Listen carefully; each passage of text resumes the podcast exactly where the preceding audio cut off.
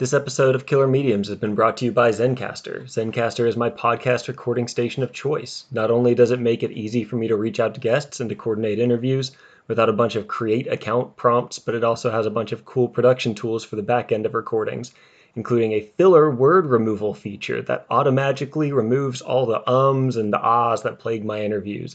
It saved me so much time on the editing floor. Uh, Want to get started? Go to zencastr.com slash pricing and use my code KILLERMediums with no space. You'll get 30% off your first three months of Zencastr Professional. I want you to have the same easy experience as I do for all my podcasting and content needs. It is time to share your story.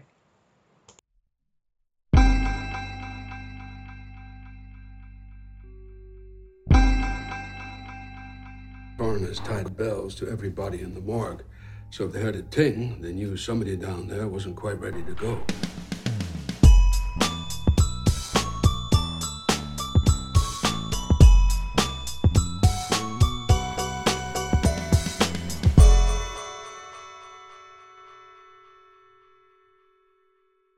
Hey, listeners, this is William Sterling, and you're listening to the Killer Mediums podcast, where we talk about all of your favorite horror tropes and how they manifest across all your favorite mediums of entertainment.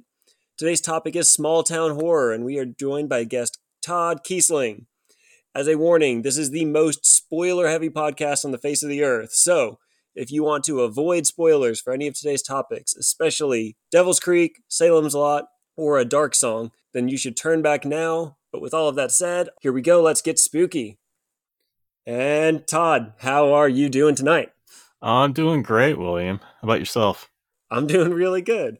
Uh, I'm loving season two right now because uh, you are one of like this long regimen of authors that I have looked up to for a long time as the people that like tell amazing stories and do things the right way and just like authors that I really like admire in all ways, shapes, and forms. So the fact that I was able to reach out to you for an episode and you were actually like gracious enough to jump on here with me, like I'm blown away. This is so cool to me. Oh, of course, man. And I'm happy to be here. Thanks for having me. And, uh, you know, you'll never have uh, a difficult time getting an author to talk about his or her work.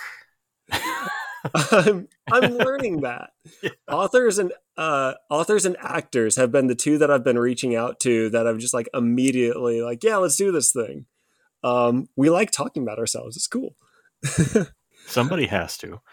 Yeah, um, and and the book of yours that we are really really focused on today, Devil's Creek. Like I know we are kind of past its first wave of like doing podcast after podcast after podcast about it. I'm sure you probably got tired of that maybe while it was Bram Stoker Award nominated. um, but maybe revisiting it here like two years later, we can we can spur some new life into this thing. Well, no, I mean it, it. It had you know it had a, a good first run. Now we have an opportunity to reintroduce it to new readers, and you know I I will never tire of doing this sort of thing because uh, again, authors love talking about their work. so before we dive too much into your work, um, let's just set the stage with who you are. Uh, so for anybody that's listening to the podcast that maybe isn't familiar with you uh, what is the what is the elevator pitch for who is Todd Keisling? What is your niche in the horror community? Uh, so I don't know if I've really found my niche per se, but I'm so I'm a horror writer. Obviously, I'm also a uh, you know an artist, a graphic designer. Um, I've been writing for most of my life professionally for the last twenty plus years, and my horror is kind of a weird uh, amalgamation of cosmic horror, traditional horror, and some experimental horror a little bit. Uh, you know, you're not going to find, you know, crazy axe murderers or, you know, uh, you know, vampires or whatnot in my stuff. You're going to find things with a bit more philosophical substance, I think. Um, hence, you know, Devil's Creek, for example. Right. Yeah. um, so that that's me. I mean, I write a little bit of everything, but those are probably my main focal points when it comes to you know my storytelling. Yeah. Um, and you are I'm not sure if I've got this right. You are uh, an escaped Kentucky resident. You are a Kentucky resident. Former Kentucky resident. Escaped is also, uh, you know, a good way to describe it. An, expat uh, Kentucky resident.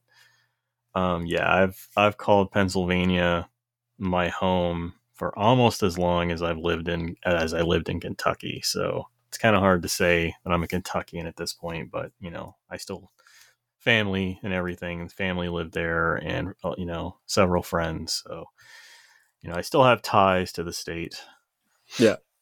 And anybody that watches you and Laurel Hightower on uh, Twitter, uh, I've seen you, the two of you go back and forth a couple of times as as she or you pass exits to various towns. Like, hey, uh, that place. Anytime she drives through my hometown to you know on her way to somewhere else, she always posts a photo giving the finger to the you know out the window, which is appropriate. and that that kind of builds us up to the the topic of the day with small town horror. So um, I lived in Kentucky for a year myself. We didn't spend the longest time there, but even while I was there, you certainly got this sense of isolation. Like there are a couple of big cities around there, but for the most part, that whole state and just the Southeast in general, even, uh, is very kind of isolation centric. Um, you you'll get these little pockets of nearly civilization, and then there's a hundred miles to the next one. Yeah, that I think that was one of the biggest things that surprised me when I moved to Pennsylvania. Is like you know around here you'll drive through five different towns and not even know it. Yeah, like they're just so tight, you know, tight together. And in Kentucky, you'll drive for twenty miles and not be in a town specifically. You'll just be in the fucking countryside and you're never you're never that far away from nowhere in that state. Yeah, uh, where you have almost no cell phone reception, and you know there's creepy house like in the distance on a farm or something, but you know if you break down, you're you're basically fucked. right. Uh, the ninety percent burned down barns are like yes. a staple of our corner of the world. Um, but okay, so with these types of settings, uh, we had a whole episode in season one where Ed- Alfred Alley and I talked about cabins in the woods and how just that setting by itself has managed to generate this whole um, this whole trend of horror. Setting setting a movie in that particular setting and you kind of know the beat points that are going to come with it. You kind of know the tone that cabin in the woods movies are going to take small town horrors sort of kind of play off the same energy. They're a setting, but even just with that setting, you know a couple of things that are going to come along with it. You know that there's going to be that sense of isolation. You you know that you're going to have uh, within that small town people that are very familiar with each other, uh, but that are also keeping some secrets from each other. Like it's it's it is a blueprint for a great horror story. So from your perspective, uh, as somebody who's kind of played around in this sandbox, uh, what are the things you look for uh, to to I guess capitalize on in a small town horror story? What are your key elements that come into play here? I think you covered a lot of them. Um, you know, for, for me, a good small town horror story is going to have you know a good you know you're going to have a central cast of characters, but it's not just the central cast that really builds the small town atmosphere.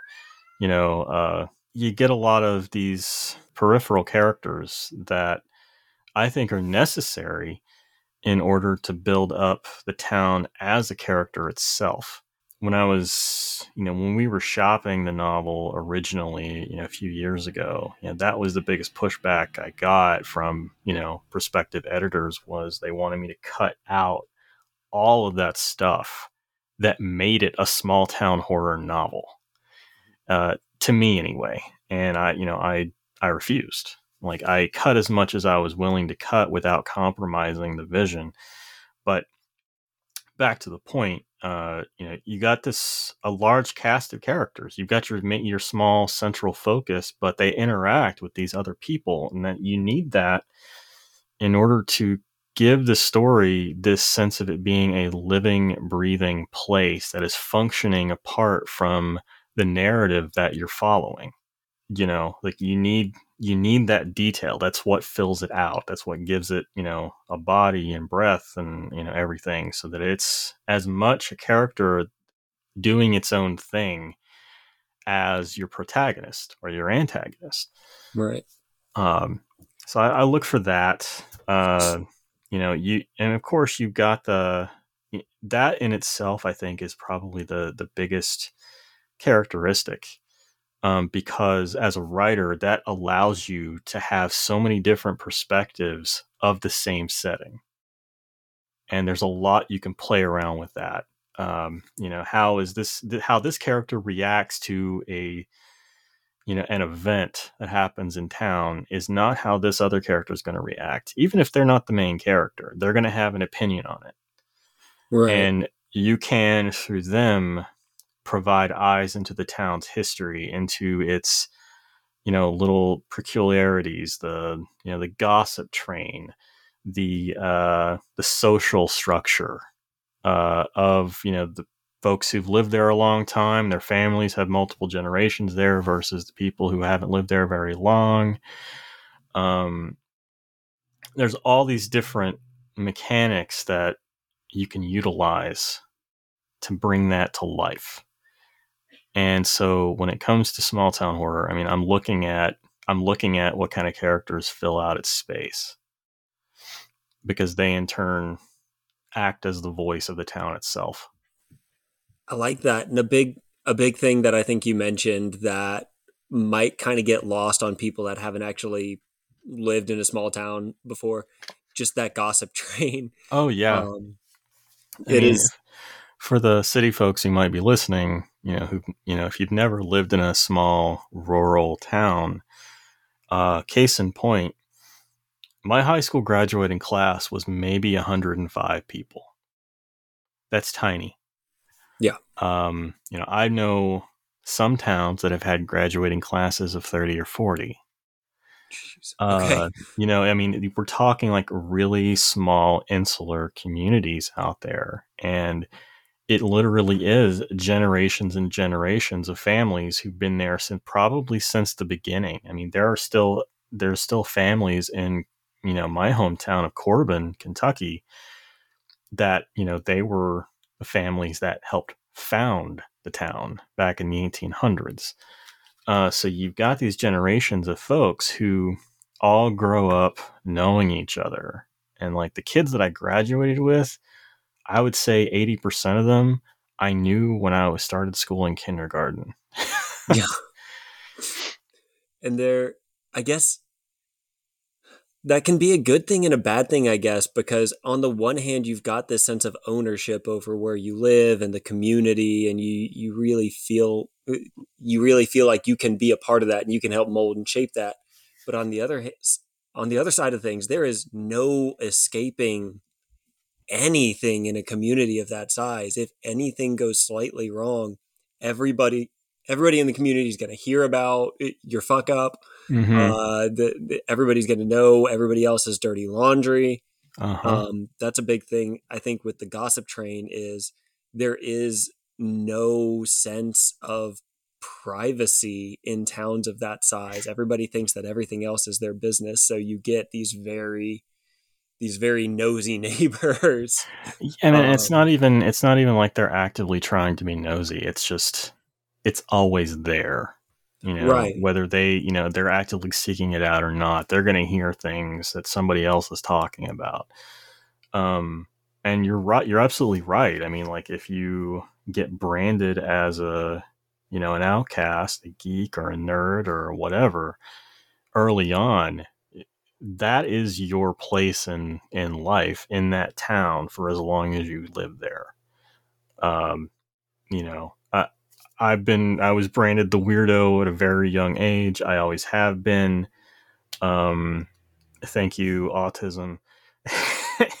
and but you know, I I was always kind of that kid who was left out, who was always last picked on the you know basketball team because nobody wanted to play with me. And granted, over time, I found my own little you know group of outcast friends. So I still had that that social social aspect, but you know there are well here's a good example um so uh, there's a character I wrote about in Devil's Creek.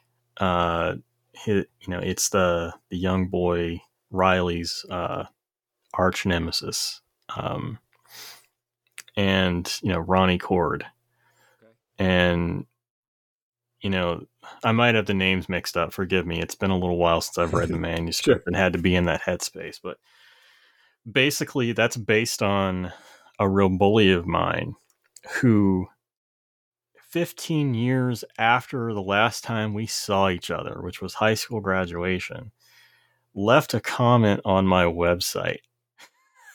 My to tell God. me that nobody cares.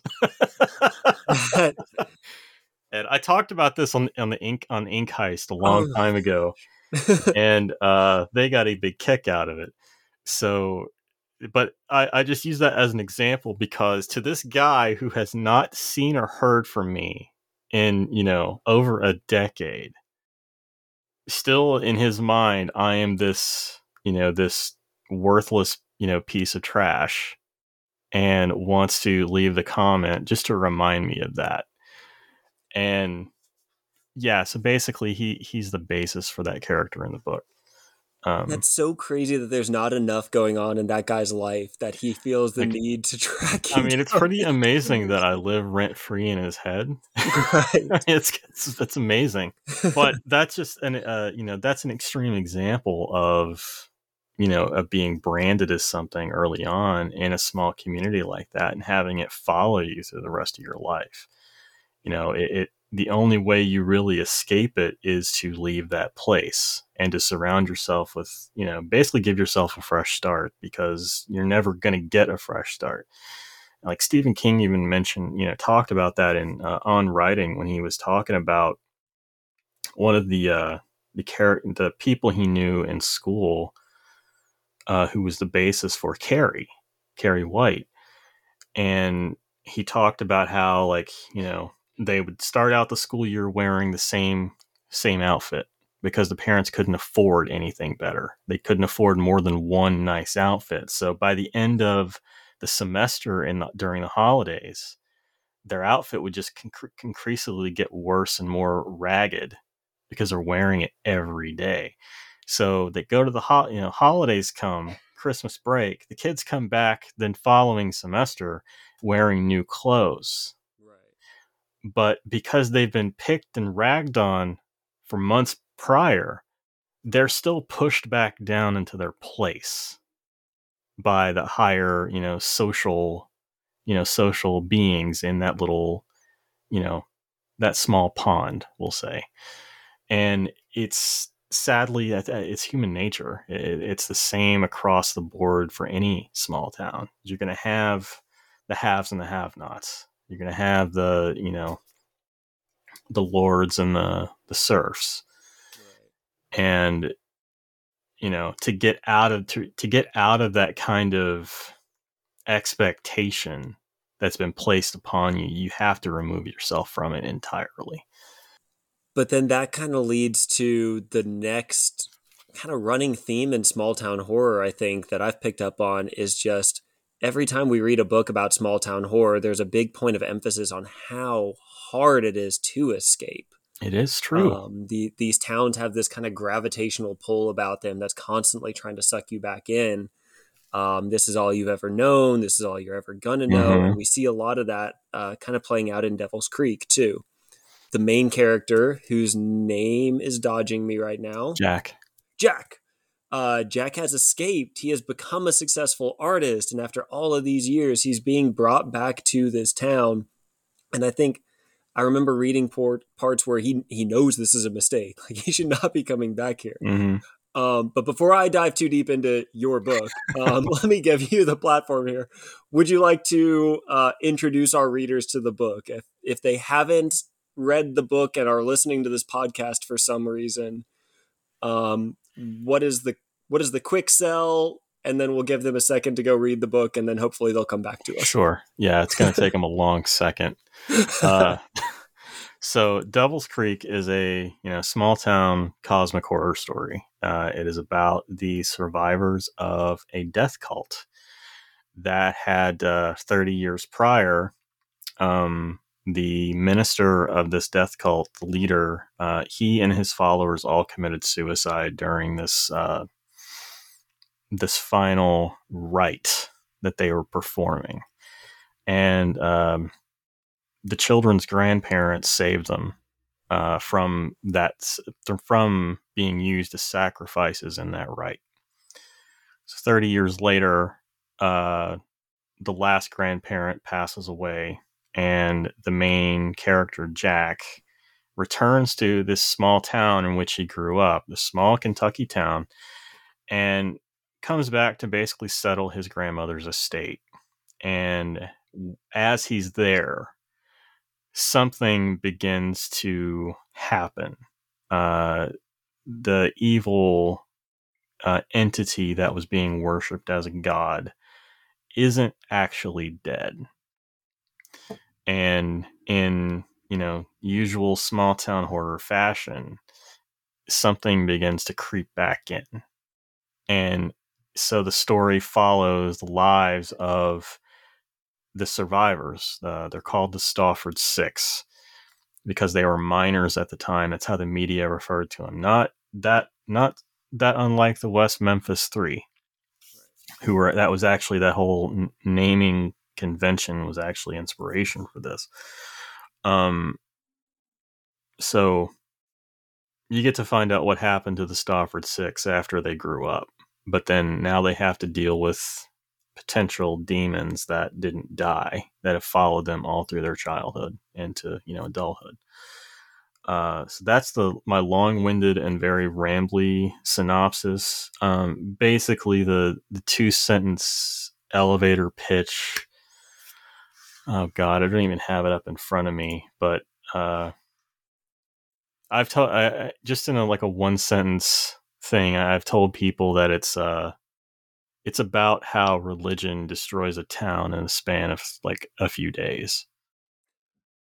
We haven't even touched religion yet. Yeah. Oh my gosh, we've been talking about small town horror for the last 20 minutes and we totally just like missed that whole side tangent. But yes, the whole I don't know what to call it, a tagline for the book is give me that old time religion. Uh-huh.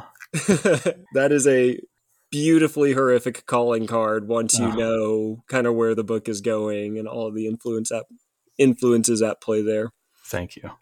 But so, like I said, going to pause for just a second. If you have not read Devil's Creek, the entire rest of this podcast episode is going to be totally lost on you, and it is going to like this is not the place for you. so maybe go get the book. Um, this might be a great time to kind of put the plug in for the new version of the book. Um, but go get the new version of the book, read through it, and uh, come back to us when you're ready. But Todd, um, this book was originally published in 2020, and we'll come back to my mental significance of that in just a moment. But it was originally published in 2020. It's getting new life this year, next year, very uh, soon now. January 10th. Okay, January 10th. Um, can you kind of talk us through what version two of this book is adding in? Because I know on Twitter I've seen you posting a lot of cool new features to it. Uh, yeah. So I mentioned uh, a little while ago that I'm also a graphic designer, and uh, it was something I always dabbled in when I was you know younger, but uh, thanks to the pandemic and one shitty employer, I've now actually able to call myself a full time graphic designer. It's what I do for a living now and p- pays my bills. And I focus on book design. So when Cemetery Dance uh, picked up the reprint rights, Devil's Creek, after the former publisher closed its doors, um, you know, I, I was basically asked if I would mind designing the interior. So I'm like, all right, so we're going to do this the way I, I would have done it, you know, a few years ago if I hadn't had some constraints, primarily being time and page count. okay. So, uh, the the book the story is the same nothing has changed there uh, i did have some questions at an event a few weeks ago um, just to you know settle that there is no new content in the book in terms of the story uh, it has a new acknowledgments and it has a new introduction that was written by uh, ronald malfi author of Come With Me and Black Mouth and a whole bunch of other, you know, amazing novels that you should all be reading. Uh, so very kind of him to uh, write that introduction. So it has that, but I wanted to, because I knew I wouldn't have time to revise and re-revise the novel to put a lot of the cut content back in and that's the primary reason is I didn't have time. I didn't have a time timetable to work make that work. Uh, I decided to do something with the presentation of the book instead. So it's got the original cover, uh, artwork done by Greg Chapman, uh, with design by myself, and I made it so that there is this growing corruption that starts to seep into the pages as the story progresses. So, how that's represented visually uh, to match the story is the pages start out fairly clean. And then with each part, there are five parts in the book, each part, the, the pages get a little dirtier. So by the end, it's very clear that there is some kind of infectious thing happening here. And the cover reflects that. It's kind of like spilling over into the cover. And uh, I also created a map of the town uh, that appears in the book as well. So I was able to do a lot of uh, really cool things design wise that I didn't have time or inclination to do two years ago. So I just flipped open my own copy of the book because I, for some reason, I had this misconception that there was already a map of the town in the first one, but there's no map. I no, I did not have so well. I started to make a map a few years ago, and I I uh, started a new job, so I didn't have time to really make that happen. And I also wasn't really confident in my my drawing skills enough to make it look good. So um, I cheated this time around and just did everything in Photoshop nice. rather than try to do traditional way. But yeah, that's you know that's kind of what readers have to look forward to. It, it is aside from the new introduction, there's no like written you know content that's new to the book. Uh, it's primarily the design of it, and there was a the misconception came from me announcing that you know what the page count was, which I think is like 520 now. It was originally like right around 400 pages, and the reason it's got a bigger page count now is because I wasn't told to restrict it to a certain number of pages to keep the cost down. So because of that, I was able to let the basically let the sentences breathe on the page and not have them so squished together. And actually, people complain about that. The original edition, it was harder to read because the text was smaller. And so now it's not like that at all. Cool. So, cosmetically, like the shiny now and yeah like, shiny's the wrong word degrading I mean, but in a good way. I approach whenever i do book design i approach it in terms of you know context of the story within the pages. I want it to be uh books should be just these objects that you know are c- concise and cohesive from cover to cover you know and there's nothing wrong with it just a traditional well laid out book that you know any kind of book that you get out of new york but one you know you'll occasionally see that coming out of new york the really special design usually for like a big name author or something but in the indie space you don't see that i wanted to offer that and just make prettier books yeah. you know so i could see prettier books out there in the world and if I can help contribute to that, then great.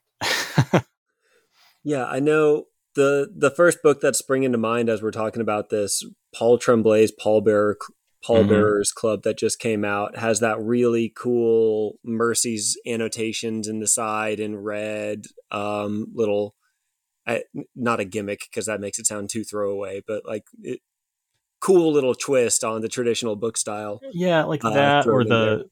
You know that double the dual color printing that they did with that with you know to get the black text and then the red text and they did the same thing like 20 years ago with uh House of Leaves by Mark Danielewski. Yes. Every instance of the word house was in blue text.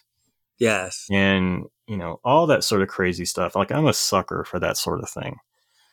Uh, but, you know, I try to take it a step further and put the artwork itself on the page to some degree and kind of frame the pages and have, you know, if there's a progression in the story and some element, then I want to represent that visually. And, you know, I try to approach every book as an art project, essentially. So yeah. it also seemed like a good idea to do that for Devil's Creek.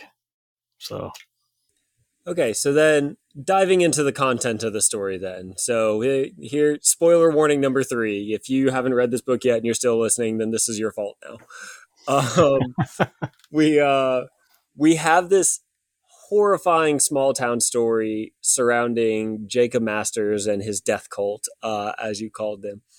The first thing, or I, maybe not the first thing, but the biggest thing that stands out to me about this book, having read it two years, two years back now, the thing that really sits with me is that villain that you created of Jacob Masters. He seems to take everything that we think of with a small town setting and really uses it to his advantage.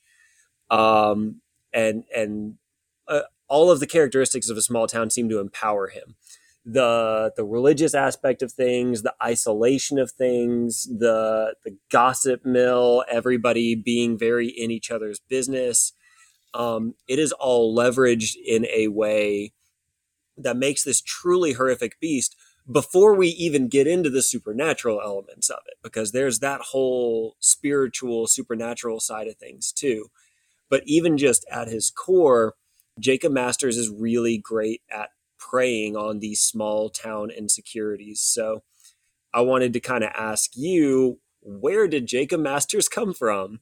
Was there any particular inspiration for him? Was this just kind of a beast that grew as the story developed for you?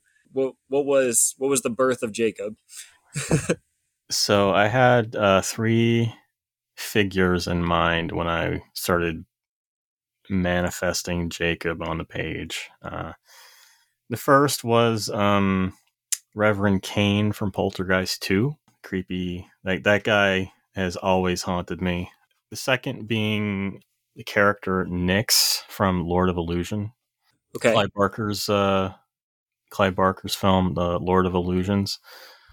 Uh, I forget the actor's name, but he was like on Seinfeld, and you know, like it's just a really, it's a great character actor. He passed away a few years ago.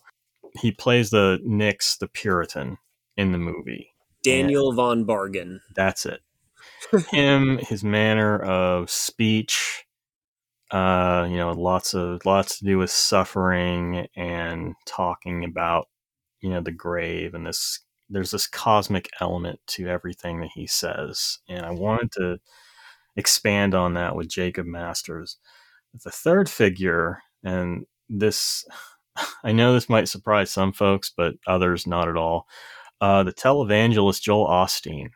Yes. Oh my uh, gosh, I get that. who is just a a snake of a human being.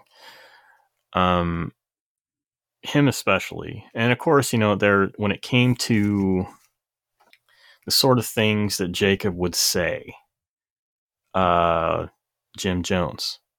Yeah. Um, I don't recommend watching a documentary on Jim Jones the first thing on a Saturday morning because it will ruin the rest of your weekend. Because that's what I did. okay. and that that's something that uh, some of the critics of the book complained about is just the the repetition of everything, and you know that was intentional. Mm-hmm. Um, cult leaders and to a degree you know, preachers, especially the more charismatic ones, they use repetitious language. And it's kind of a, a form of brainwashing, essentially. You know, it's brainwashing of the parishioners. You get them to repeat it, you say it so long it becomes the truth. You know, I, I, I use the language repetition to as a form of indoctrination, not just for the characters, but I wanted to get into the reader's head as well. And it's actually been funny to see some of the more critical responses to the book because they're all just like, you know, I can't stand here and give me that old time religion over and over again. It just got in my head and I can't stop thinking about it. And I'm like, yes, argument is invalid. uh, but so that's kind of like I wanted I wanted Jacob to be this very calm, friendly, outwardly friendly figure who is also has this menace about him and knows he knows you all too well because he is a man and he has been in tune with a dark cosmic god that lives in the earth.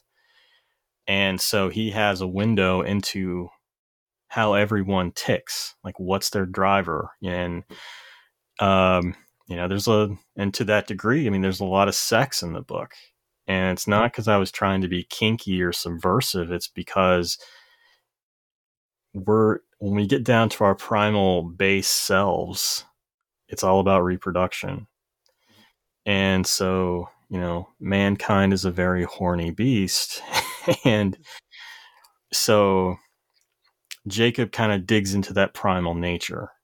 He speaks primal nature and promises you, you know, uh, you can have these things that you want, but you have to suffer for it. And I promise it'll be worth it. It it reads like a much more mature needful things in a in a strange sort of a way you've got this devil figure promising you everything like everything your deepest darkest heart desires and uh, you know all you have to do is sacrifice these six kids don't worry about it um, and uh, and i tried to flip the script a little bit toward the end with the his motivation why he's doing what he's doing, what has driven him to this point, and it's because he's seen how horrible mankind can be to its fellow man. Uh, and you know, to that, you know, for readers who have read the book, the flashback that occurs, you know, toward the end with him when he's walking through town and all the chaos is happening and everything, and he's basically reliving these memories of the souls that were there in the same spot at a different time. And come to find out the whole reason his family was cast out of the town and the church got started where it was and, you know, events kind of led from there is because his father, who was also a minister, speaks out against the hypocrites in town for rounding up all the black folks in the community and putting them on a train and shipping them out, you know, south. Uh, he calls them out for being at Sunday mor- you know, at Sunday bright and early the following morning after they've done this, you know, atrocious act. And collectively they cast him out, him and, you know, his family out, and Jacob blames them for that, rightfully so. Right. Uh, so that's kind of where the seed is planted and while we're on the topic, I mean, that actually happened in my hometown. Uh, you know, I, have I've spoken about it in the past, uh, but for those who aren't familiar, uh, I grew up in Corbin, Kentucky, which is very much Stauford, Kentucky in the book. Aside from a few geographic uh, details, it's pretty much the same. Um, in 1919, that very same thing happened. Uh, how it started is up for debate because it was a very, very long time ago and no one's really left to talk about it. Um, there's like I grew up knowing about it, but no one ever talked about it. Like it was kind of this thing that was spoken in hushed whispers, and you always had this attitude of, well, we, we won't talk about this now You know, that was a long time ago.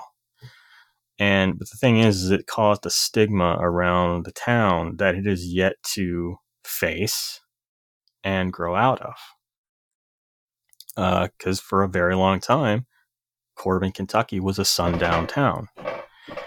And the the scene with you know the memory of Jack with his grandmother Imogene, and they're driving down Main Street and they see a KKK rally at the town hall.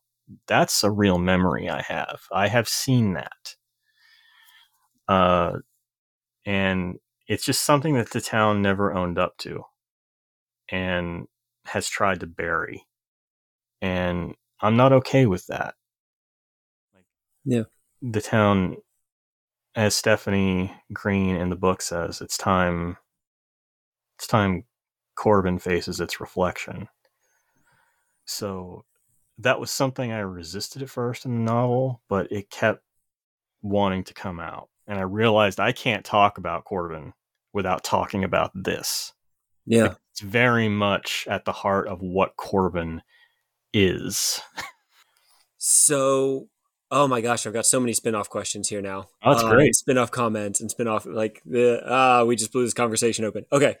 Um I guess first thing I'll lead with is if the if the whole topic today is small town horror, then especially in the South, this is another one of those staples of small towns in the south is so many small towns have these sorts of stories um, and these sorts of kind of Klan connections still and just everything else like i live i live 45 minutes northeast of atlanta right now uh, right next to a place called lake lanier um, and I went on, there's another podcast that everybody should listen to called the Ghoulish Gallery podcast. Uh, Tasha is going through and doing interviews about uh, haunted locations in each of the 50 states and even some other countries now. So I got to talk to her the other day about Lake Lanier down here.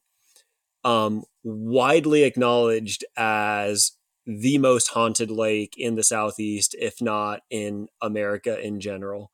Um, it's so haunted because they went through to create the lake and they just straight up flooded this town called Oscarville uh, to create the lake. They they needed a man made lake, so they just flooded the town.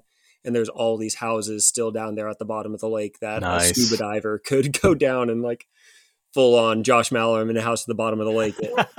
um, but that's the part that everyone talks about. The part that people don't talk about is Oscarville was the black community kind of adjacent to Gainesville. Oh, Gainesville wow. is still standing. Um, Oscarville had a little bit of a blow up with um, some of the Oscarville residents and them quote unquote harassing a white woman like super Emmett Till and that sort of mm-hmm. vein. So they lynched the people from Oscarville, and then something bad happened in Gainesville. So they went down and they decided that they were going to flood this entire lake. And it's just, there's so many stories like that in the South that people just don't want to face anymore. And it's horrifying. yeah. Yeah, it really is. It's it's horrifying. It's just disgusting. Um you know, and it, like I, I'm pretty sure I've talked about this on past podcasts, but I mean, the first time I ever met or spoke or made friends with uh, a black person was in college after I moved away from that town. You know, I went to school in Lexington, uh, which is the central part of the state. It's where Laurel Hightower lives. Hi, Laurel. Love you. Um, and you know, it took me going to California for a few weeks uh, during when I was in you know the summer between semesters, and talking to people and realizing that people in Northern California, Sonoma area know about my little hometown. Oh they know the story, they know what happened. And I just I felt I felt dirty just because I came from there. You know, yeah. I felt like I, you know, what one, I, I'm I need to get the fuck out of there. Two, you know, how can I what can I do? You know, what can I do to bring this injustice to light and also just do my part to force this town to face what it did. And I say it as an entity, not as like one person or, you know, one family. It just, the town is this thing. It's this living, breathing thing. And you could probably make a case for t- small towns being cosmic horrors in and of themselves if you wanted to. I'm not going to write that. You're welcome to. Oh, I I I do want to. That is great even just as a like mind worm. oh, that's that's a freebie. uh but you know, it, it's it's almost like they pulled up, you know, pulling up a stone and seeing all the dirty things that crawl on the underside. Mm-hmm. And it's like Corbin's got lifted up a little bit, and we all saw a glimpse of what crawls under there. But then the rock was put back into place, and all the nasty, shitty things that live and live there in the cracks and in the dark, they went back into hiding. And you know, I mean, we could probably take this in a far political, you know, discussion if we wanted to, but let's try not to, just because that, sure. that's a whole quagmire. Um, so with Devil's Creek, I wanted to put something out there that would pull the stone back, flip it over, uh, in my own way. Um, I can't say I, I I can't say that what happens in the book is exactly what happened uh, it is a fictionalized version of that, but the essence of the event, the event itself of people being loaded onto trains and shipped out of town and not being welcome back, that happened. I mean, there's news articles you can look up, um, you know, to corroborate that. There was a documentary film made about it in the late 80s called Trouble Behind. Um, wasn't until I went to college and actually had to find it on Kazaa, which I'm dating myself now. If anybody knows what Kazaa was, uh, to actually be able to get a chance to watch it because you couldn't find a copy in town. And right. reason it makes them look incredibly, incredibly bad. And right, that rock put down, right? Oh uh, yeah. um.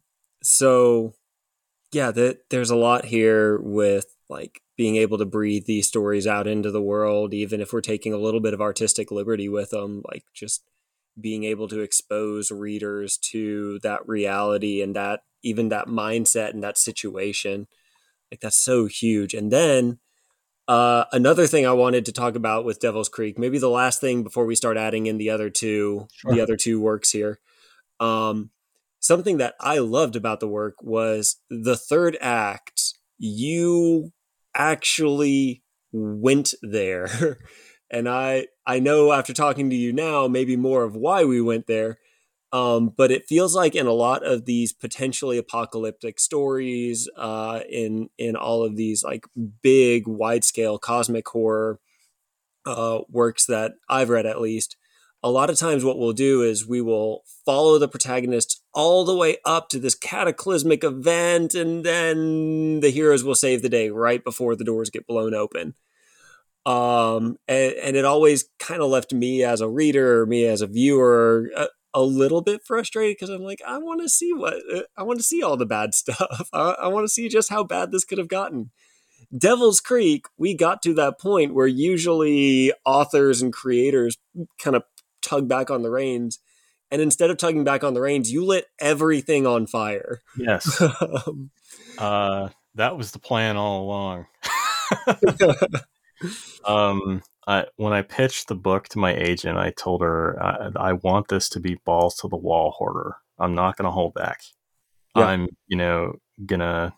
It's going to be nasty. It's going to be gross. It's, you know, it's going to go places that are uncomfortable. And it's because I think good horror does that. Good horror pushes buttons. It makes you think about things. It makes you examine yourself and you know, a person's capabilities. And you know, I I knew early on that the town was wasn't going to survive. Like the town had to go uh, because it's the only justifiable outcome after building up the town as this awful thing. Like it can't survive. Um, and what better way for that to happen than at the hand of its own, you know, its own citizens? And at which point they, you know, basically sacrifice themselves as well. And what's funny is that again, a lot of critical feedback to the book. People complain that it had a happy ending. I'm like, happy for who? You know, Everyone's like dead and thousands of people die. like seven thousand people die. They they kill themselves. Um, you know, uh, which uh, it's all subjective, of course, to the reader. But I always thought that was amusing. But yeah, third act, um, I just hit the gas, and yeah. you know, like all right, because I'm with you. It doesn't seem very realistic when you know there's the stakes are this high.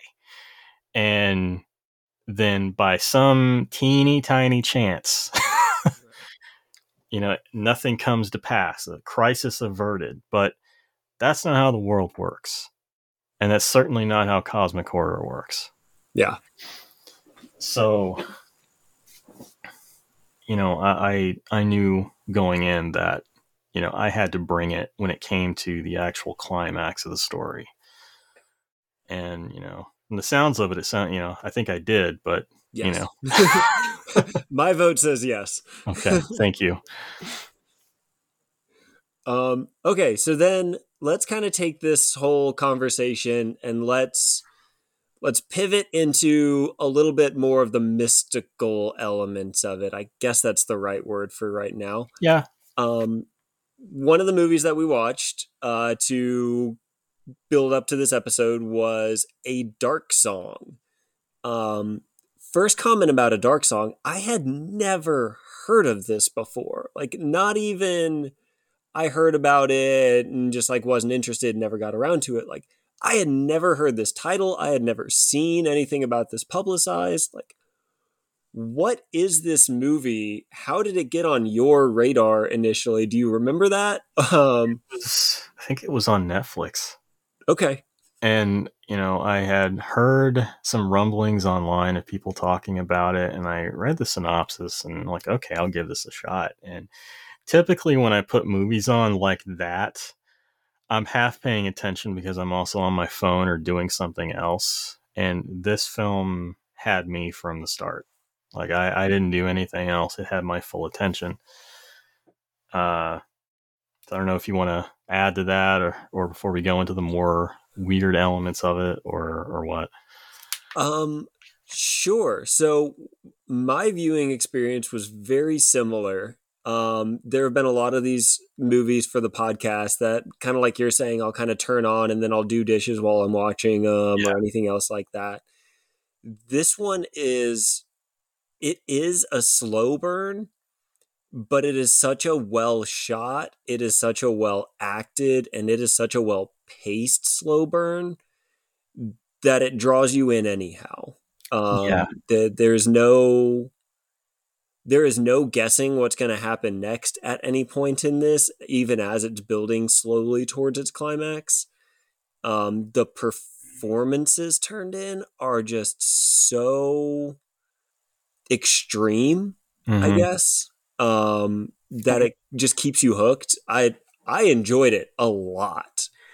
Um, I've it was one of those movies where after it was done, I started it over.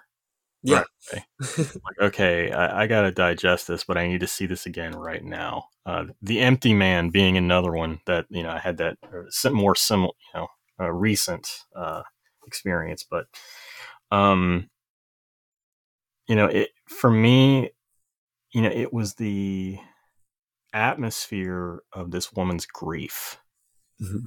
that really struck me. And you know, and I'm a sucker for a good slow burner of a movie.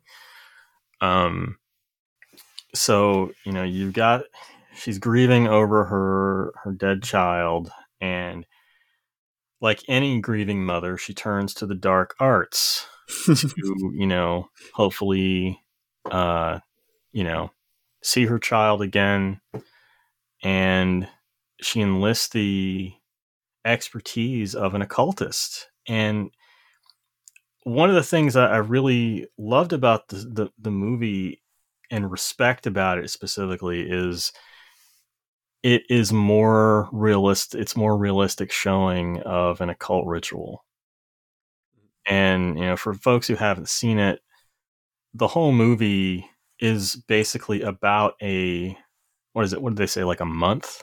A month or several months long they played around with the time a lot.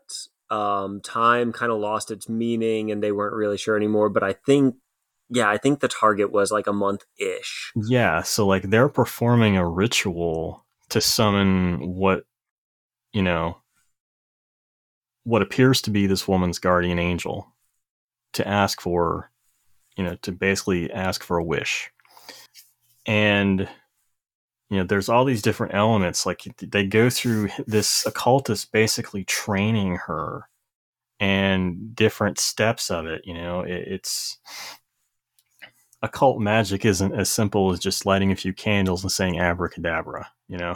Right. it's there's actually like a, a lengthy process involved and the toll it's going to take on your body. You can only, you know, eat certain things or you have to fast for a certain period of time that's, you know, for a dangerous length of, you know, length of time. You essentially have to get your body and mind in the right you know, the right place and uh weird shit starts to happen in the house. Yeah. um that so at the end of this movie I went through and I I was one of those people that had to look up um explanations online. Like what what what the hell was that last 40 minutes of the movie or 30 minutes of the movie? Um apparently the whole ritual follows and this is coming from Reddit. So, uh, listeners, if I am off on some of the details here, maybe don't blame me, um, but also blame me because I'm looking at Reddit as a credible source. But okay.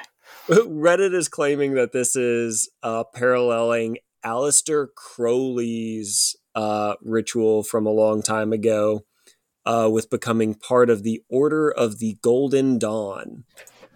Um, so they they're taking this uh, supposedly real ritual. They're they're kind of following the blueprint for it, and like you're saying, it is a lot more involved and a lot more grueling than just light the candles, touch a Ouija board. Woo-hoo. Yeah, yeah. They actually, you know, put the time into researching, you know, this very real thing that people believe. I won't say that the. I mean, the the ritual is you know or a variance of it is real. People believe this. I'm not saying that it will actually conjure a, your guardian angel or whatever so yeah. don't get any ideas kids.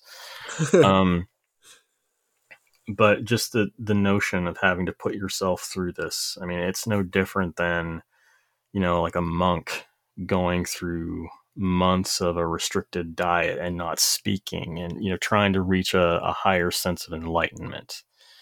Mm-hmm. um, and i can definitely see the you know the similarities in the rituals that crowley performed. Uh, so yeah i can i can see that that that would have been a uh, an inspiration for it for sure. Yeah. Uh, but then there's a point where it goes from being very clinical and how it per- portrays this these steps into a ritual and then the horror starts to kick in. Yeah. And you start seeing the effects of this ritual as it's slowly happening. And uh, the one the one i mean there are several moments that stick out in my mind but the the one i'll bring up and then i'll you know pass the baton to you is uh, where her dead child is talking to her through the bedroom door. And she's basically having a conversation with her dead kid. And there's, you know, a point where I forget exactly what they're what she's talking to him about, and then he the the kid basically says, you know, something like, "What does it matter? I'm just some dumb cunt using your child's voice to scare you," Mm-hmm. and you just like, boom, like, oh my Yeah. god, Right. Cause the the whole movie, you are just like the only thing you have to hang on to in that whole movie is this hope that maybe all of these terrible things this woman is going through will actually give her this one more moment of talking to her son.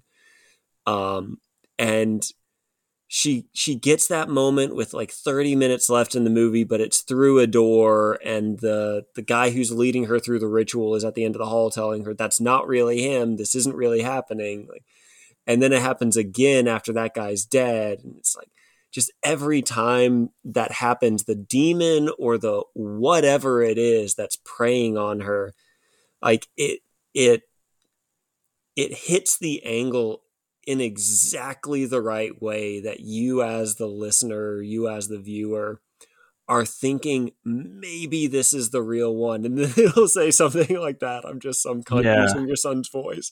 You're like damn it. Or the the scene the scene where uh she's in the room it's dark and she turns around and sees a shadow hmm. sitting on a chair smoking a cigarette. And the way they shot it it was kind of reminiscent of the night house in a way. It was like a negative Yes. space kind of thing. And as she moves closer she sees that there's nothing sitting on the chair but the cigarette is still there and it's lit. And like she wasn't smoking it. You know? right. Something was smoking that fucking cigarette. And it was just so so well done. And you know, uh all of it is the build up to that to that payoff. And a, a lot of people say that it falls apart in that final act. I don't think it does. Um I don't think it does either. I will say though that so a lot of the stuff we've been talking about here with the movie sounds very silly at face value. Like if you're just mm-hmm. lis- sitting here listening to the two of us talking about a woman talking to her potentially dead son through a door, like that that doesn't sound like it would work super well. Mm. But it's so well executed in the movie that it works. I think that very final scene where again, spoilers, she's talking to her guardian angel and the guardian angel sort of has the face of her son and she chooses to go for forgiveness instead of vengeance. It has kind of the same goofy on its face value characteristic. I just didn't think it was executed quite as well as everything else. The no, I think the budget restraints, you know, a lot of people complain about how the angel looks. right. And you know it, there could have i mean I, obviously I, I- i'm not in tune with the filmmakers but you know i would like to think that they had wanted to depict the angel as they're described in you know in the bible and what have you uh and also the you know the all the jewish the jewish texts where angels these cosmic creatures and they're beyond description they're they're really cosmic horror entities when you think about it. You know like a a fucking dynamo with wings and it's got three heads and they're all covered in eyes right right, right. um i would have instead- preferred that route yeah, it would have been cool if they had gone that route, but obviously a budget would have restricted that. So Yeah. we got what we got, and I don't think it's terrible. no I will say I, I think that the angel's reaction to her change of heart, I thought was very, uh, very well done. It's Yeah. very subtle, or it just kind of cracks a smile, and then that's it. Um, yeah, like just the, you know, I I mentioned that the the movie for us to discuss tonight because it it the whole approach to a actual you know occult ritual you know i wanted to do similar things in devil's creek when imogene and you know her her love interest um tyler when she's trying to put things in motion to counteract what's going to happen when she dies mm-hmm. uh, you know, there was this definite occult aspect that's you know I have running throughout the story that not a lot of people pick up on. I don't think, which is fine. Uh, but a dark song was definitely the inspiration behind that and all the circles in the Uh-huh. basement like that that registers a lot more now and just that final Yeah. sacrifice she makes and the approach we had with that Yeah, Yeah. there's a lot of a lot of math and geometry in the in occult Yes. rituals that people don't realize. yes as a language arts social studies person i i'm out i Yeah. won't be able to pull off the occult ritual i'm sorry to no, that's okay. whoever dies before me. um, okay, so if if a dark song is kind of giving us our ritualistic aspect of this thing, then I think Salem's Lot has a lot to talk to us about. Uh, kind of back with the small town horror aspect of things. Um, we've got a lot of fun parallels between Salem's Lot, the book, and the movie. Um, side note for anybody listening i'm intentionally not going to try to clarify what we're talking about here book or movie because unfortunately in my mind the book and the movie have melded together so much so that i can't quite distinguish one from the other besides the scene in the movie where the uh, the boy is scratching on the outside of the glass. That's definitely the movie. Um, but otherwise uh, they, they all kind of work together a lot um, but anyhow, there's a lot of fun parallels here between Devil's Creek and Salem's Lot. Um, we've got this otherworldly being pulling the strings around a town. Uh, we have this building that's isolated even from the isolated small town that seems to be the focal point of all of the evil with the Morrison house and then with Masters' church. Um, so, how much inspiration did you pull from Salem's Lot intentionally while you were writing Devil's Creek? How much of this is just a fun, crazy, hap- crazy, crazy random happenstance uh, because we're playing in the same sort of a setting here?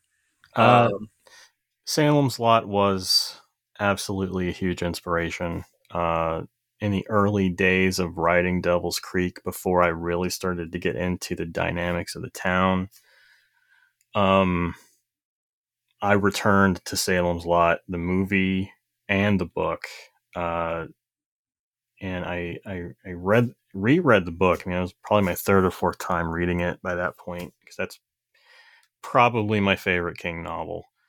Um, and primarily, I learned I looked to that book because of how it's structured. Uh, you know, how did King work in all these small town aspects that I talked about at the beginning, you know, of our interview? How did he work all this in? Because this was his only only his second published novel at this point. Uh, not his second written. I think he had like four or five or six, know, but at that point. But anyway, um, you know, I really took a, a close read of it and to dissect it. Okay, how is he doing this? And there's a lot of stuff that in the movie that actually gets played up to a bigger degree uh, in terms of the peripheral characters that make the town come alive. Uh, and they only just get mentioned in like one scene or two in the book. So really interesting to see, you know, see them get like and if I had the opportunity, I would love to sit down with like Stephen King and Tobe Hooper, rest in peace, and just pick their brains about, you know, why did you do this? Why did you do that? Why did you omit this but leave this in the film? Um, so the structure, you know, first and foremost, you know, King has this three part structure of what essentially amounts to a, a town slowly being devoured and overrun by vampires. Spoilers, I guess, at this point. It couldn't be a spoiler. Yeah, know? that's it, that feels like spoiling the Sixth Sense. Like Yeah. you don't so, know by now, something's wrong. so I, I learned what I could learn from that and tried to adapt that with my approach to Devil's Creek. And that's where you get a lot of the inclusion of the peripheral characters. Here's what's going on in town right now. and here's you know here's what this character's doing here's what this character's doing are they necessarily you know driving the plot forward in terms of plot points no but they are developing the town as a character as well as themselves and they're giving the reader more context for everything that's happening right uh so you know, my job was to use those to great effect and limit as many of them as I could. Mm-hmm. Because, you know, again, we come to this push and pull with ed- with an editor saying you got to cut this and we got to get this page count and hit this word count and what have you. Uh, so that was my biggest takeaway from Salem's Lot there. Um, obviously, the the artist, you know, in Salem's Lot, it's he's a writer. Ben Mears comes back into town. You know, he lived there when he was younger. He comes back because he's been infatuated with this this haunted house in town or outside of town. And you know, there's a there's a similarity there with Jack returning to to Stauford. And you know, the circumstances are different. And you know, he's not necessarily obsessed with a particular location. In fact, he's rather been running from it his whole life. Uh, but the the concept is there. You know, there are some parallels. Um, I can't say for certain that there were like any particular scenes or anything, um, but you know that was that's how Salem's Lot really ins- you know inspired a big chunk of Devil's Creek and was in how it's told. Yeah, it's it's so hard to use those little non plot driving points to make the town feel so lived in. Um, it, it feels like giving us context. Uh, I think you said earlier that the the setting itself needs to be a character. Yeah. Um, so it it needs those moments of details. Um, you you can't have somebody feel a connection to a character that's totally flat. That's totally like it, yeah, non-described with no wants or needs or anything else. And you've got to get that into town through those kind of side characters. A town isn't really a town if there's nobody in it. You know, it's just an area with buildings. That's it. Like it's the people who live there that make up what a town really is, a community. Um, so that was that was an argument I had to have many times with everybody who was involved on the production side of the book and even in the selling of it and you know my agent and I butted heads a few times as well over it because all of that stuff in their eyes wasn't necessary. But you know, we also haven't had a proper full, you know, small town horror novel since I would say James Newman's The Wicked, which was you know ten plus years ago. And you know, props to Jim, love you, dude. Um, that's a great book, but I wanted to take the the tenets of a small town horror story that I grew up reading in like the 80s and the 90s and bring that into the modern day and see one to see if it would work. Yeah. Um, because you know the the invention of cellular phones can be a, a problem, right? but not not when you're riding in an area that has really shitty cell phone service, right? So yeah, I lost my train of thought. yeah, no, no, no. This is good.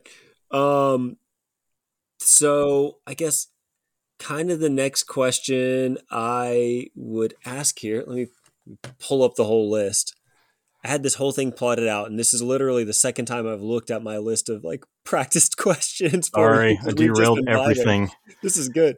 Um, do do do do. Okay, so um, next part to this, and we kind of touched on this in in the beginning of the episode when we were just talking generally about small town horror, but um, something that King always does in his books, and something that you did very well also, um, is you have this big bad with Jacob Masters and you have this big bad with the vampires, but neither of you shied away from the the terrors of like regular everyday human existence. Um, I know you already talked about Rodney being built into the book, um, but how do you strike the balance there with making sure we've got the big bad and then also kind of supplementary bads that are also interesting to read about, interesting to learn about.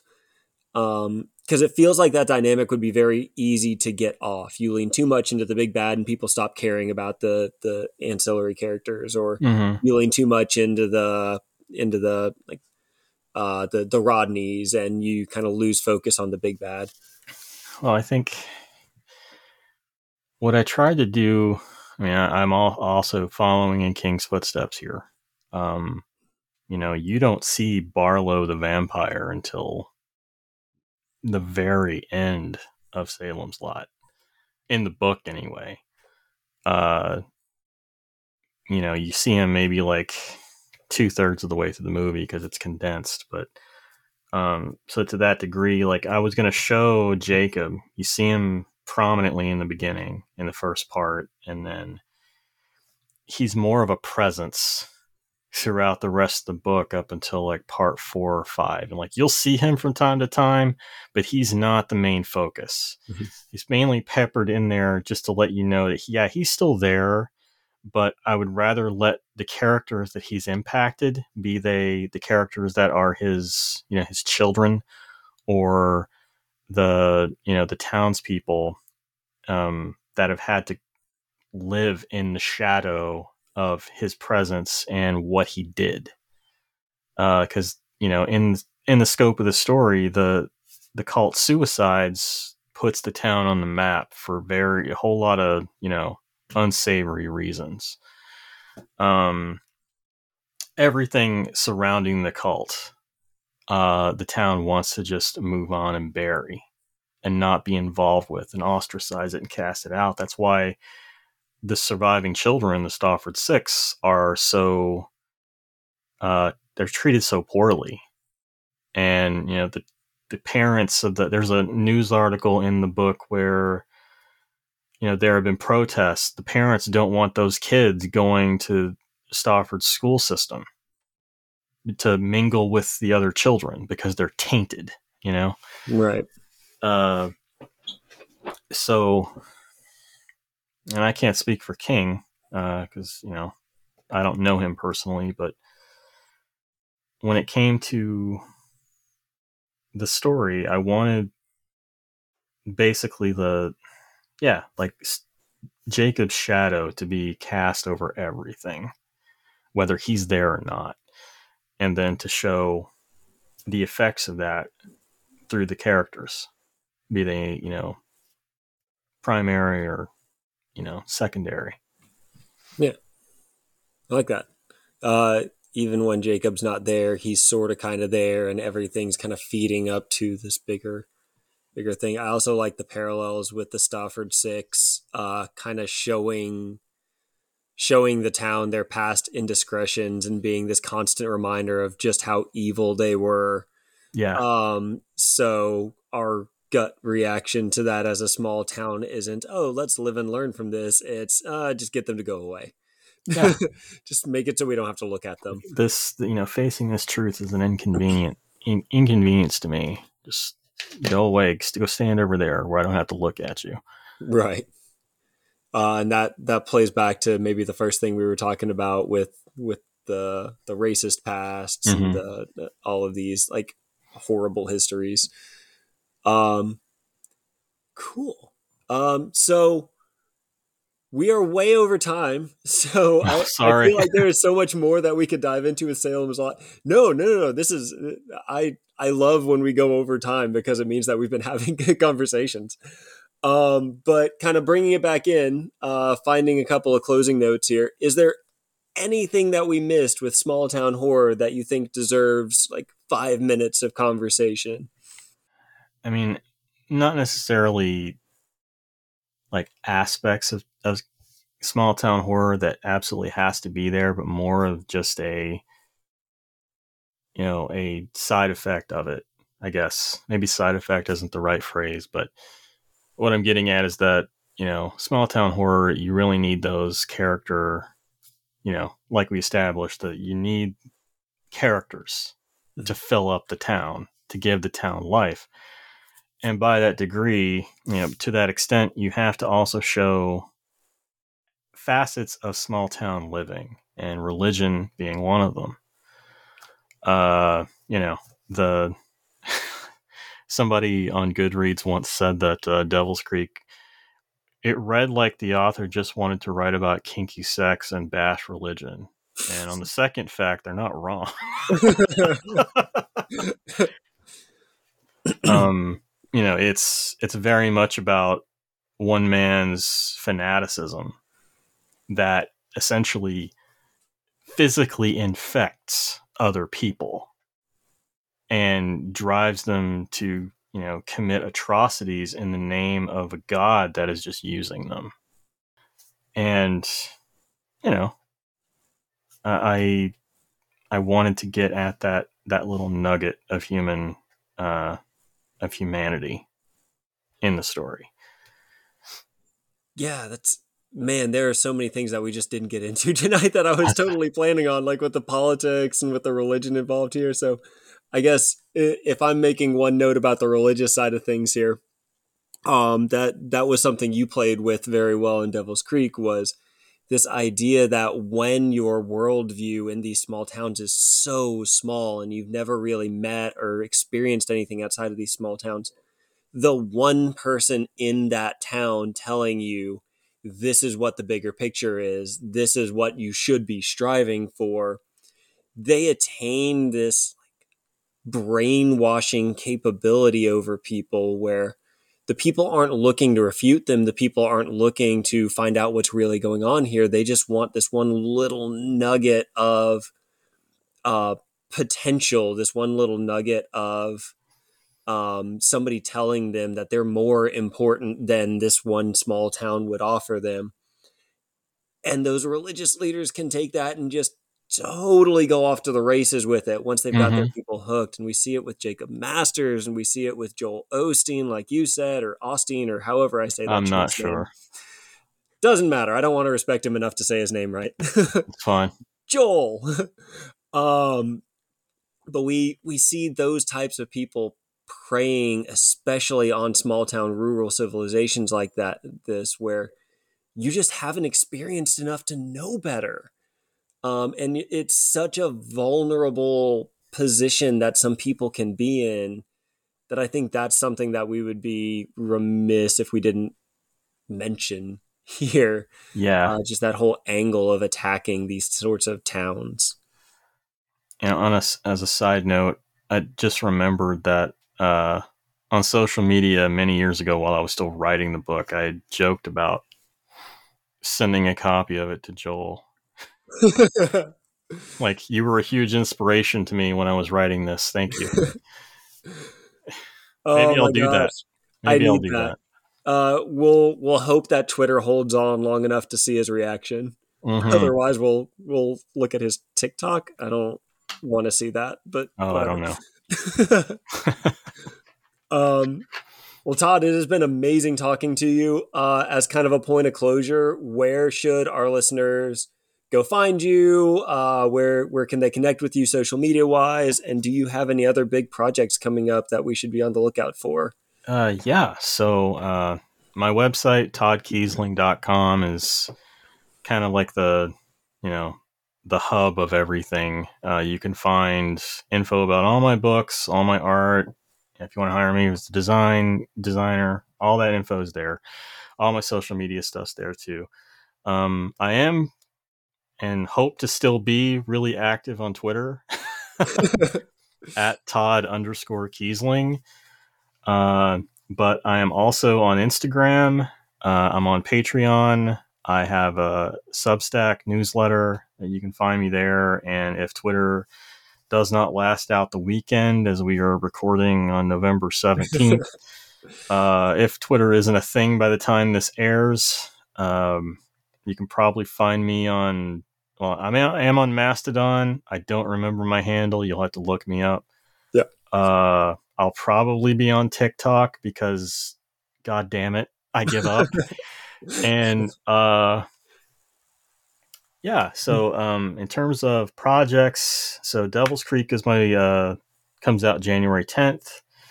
And then uh, my second short story collection, Cold, Black, and Infinite Stories of the Horrific and Strange, comes out uh, in July 2023, also from Cemetery Dance.